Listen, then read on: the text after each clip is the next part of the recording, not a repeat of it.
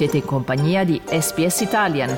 Trovate altre storie su sps.com.au barra Italian o scaricate la SPS Radio app. Sono Manuela Rispoli e voi siete all'ascolto di un podcast di SBS Italian.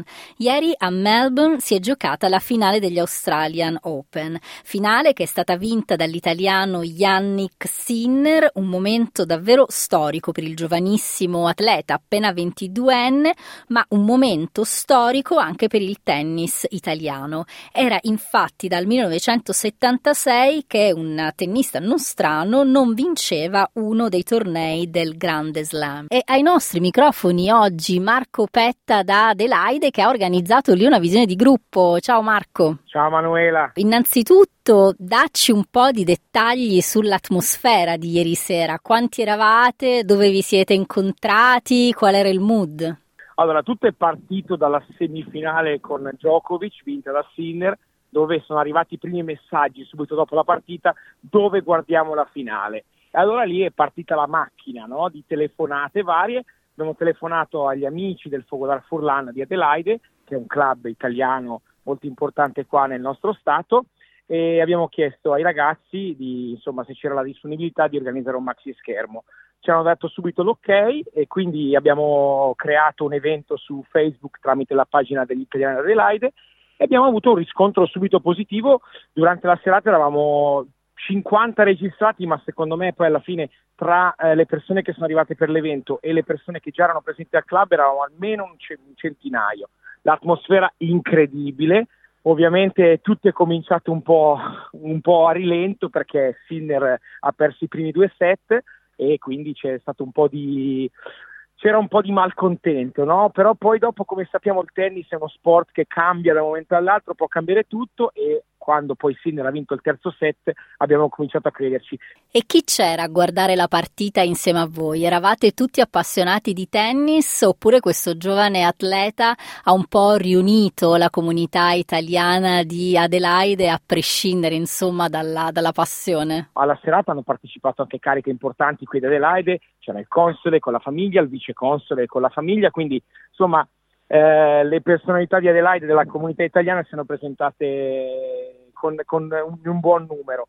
Ed è stata una serata importante per noi anche perché l'abbiamo vissuta proprio con tanta tensione, tantissima tensione, infatti sto ancora recuperando la voce anche perché dal terzo set in poi si urlava ad ogni punto, quindi è stato molto bello. È stato un momento per ritrovarsi, non tutti appassionati di tennis, devo dire, io seguo il tennis tantissimo quando c'è l'Australian Open, però al di là del, del, del torneo stesso, eh, ovviamente grazie a Sinner, grazie magari a Berrettini negli ultimi anni, eh, il tennis anche a livello italiano sta riacquisendo tantissima popolarità, però ovviamente tantissimi dei, dei, dei partecipanti sono voluti ritrovare perché è un momento ovviamente storico, primo italiano in finale eh, all'Australian Open e insomma tanti, di, tanti, dei partecipanti in realtà non è che seguono tanto il tennis. Dopo la vittoria degli europei nel 2021, secondo me ad Adelaide è rinata anche questa cosa di trovarsi insieme per questi momenti, insomma di finali italiane, non solo di partite della, della nazionale italiana. Quindi sicuramente è stato un fantastico evento per ritrovarsi, per urlare assieme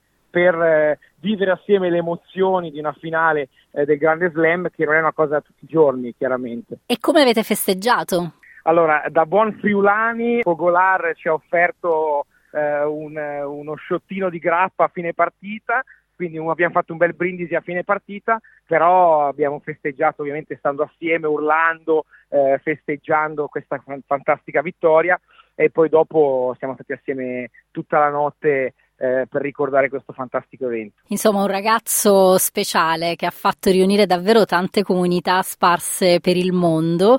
Quali sono state le tue impressioni sul match, sulla partita? Raccontami anche un po' come l'hai vissuta tu. Allora, sicuramente dopo la vittoria con Djokovic ci si aspettava forse una partita un po' più facile, nel senso che era sicuramente il favorito. Sinner nei primi due set ha fatto tantissima fatica e tutti già pensavamo a una disfatta, nel senso che già diciamo, eh vabbè, ma Sinner è un ragazzo giovane, 22 anni, ci sta che perda la prima finale in carriera. Invece poi dopo è rinato, è rinato nel terzo set, ha fatto qualche palla break importante e poi dopo che si è portato a casa il terzo e il quarto set abbiamo detto ok, game on, anche perché poi magari data la sua giovane età aveva forse più energie. Poi al quinto set diciamo che non c'è stata quasi storia e l'inerzia della partita è andata tutta verso, verso Sinner. Devo dire che nell'atmosfera durante la serata, tra l'altro, la partita ha un po' rispecchiato anche i numeri perché poi dopo c'era gente che andava, veniva, e ovviamente le partite di tennis durano tanto tempo, quindi tre, penso sia durata tre ore e mezza, quindi